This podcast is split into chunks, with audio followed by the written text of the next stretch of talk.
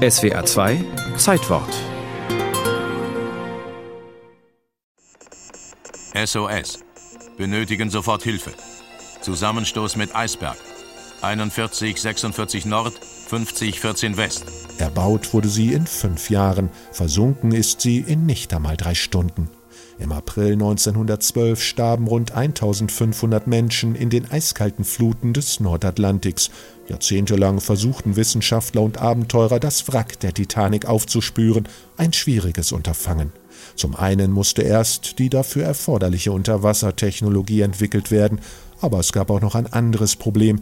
Dem vierten Offizier war beim Berechnen der Koordinaten für den Notruf ein Fehler unterlaufen. Tatsächlich war die Wrackposition 13 Seemeilen etwa von der Kollisionsposition entfernt, sagt Rolf Werner Bark vom Deutschen Titanicverein. Dementsprechend waren diese Abweichungen auch sehr entscheidend für die Expeditionen, die nach dem Wrack suchten. 1985 starteten der amerikanische Meeresforscher Robert Ballard und sein französischer Kollege Jean-Louis Michel gemeinsam einen weiteren Versuch. Ausgestattet mit dem unbemannten Tauchboot Argo und einem neu entwickelten Sonar, das nicht nur mittels ausgesandter Schallimpulse Gegenstände orten kann, sondern auch Bilder liefert. Vor der Küste Neufundlands suchte das Team in einem großflächigen Gebiet den schlammigen Meeresboden ab und wurde schließlich fündig. Plötzlich tauchte auf dem Bildschirm ein Kessel auf. Es war einer der Kessel der Titanic. Robert Ballard erinnert sich. Unsere erste Reaktion war Freude. Wir sprangen auf und ab und dann schaute jemand auf die Uhr in unserem Kontrollraum und es war zwei Uhr morgens und jemand sagte, in 20 Minuten geht sie unter, denn die Titanic sank um 2.20 Uhr in der Früh. Und wir haben uns plötzlich geschämt und realisiert, dass wir nicht auf dem Grab von jemandem tanzen sollten. Der Amerikaner kehrte ein Jahr später zur Fundstelle zurück und fuhr im Mini-U-Boot die 3800 Meter zur Schiffsruine hinab, um sich das Wrack genauer anzusehen. Es bestätigte sich, was Überlebende berichtet hatten. Die Titanic war beim Unglück zerbrochen. Bug und Heck liegen rund 600 Meter voneinander entfernt. Wir sind an der Seite des Schiffs hochgetaucht und unsere Lichter trafen die Bullaugen.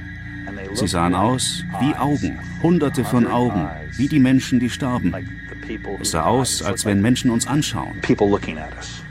Umgeben wird die Schiffsruine von einem riesigen Trümmerfeld mit Hunderttausenden persönlichen Gegenständen, Uhren, Schlüssel, Taschen und unzählige Schuhe. Schuhe von Müttern neben den Schuhen der Tochter, Schuhe von Männern, von Crewmitgliedern. Das sind die Grabsteine, wo ihr Körper auf dem Boden des Ozeans liegt. Aber Robert Ballard machte noch eine weitere Entdeckung. Verschiedene Bakterienstämme haben sich angesiedelt und den Ozeanriesen mit ein bis zwei Meter langen Rostzapfen überzogen, die das Schiff langsam aber sicher zerfressen.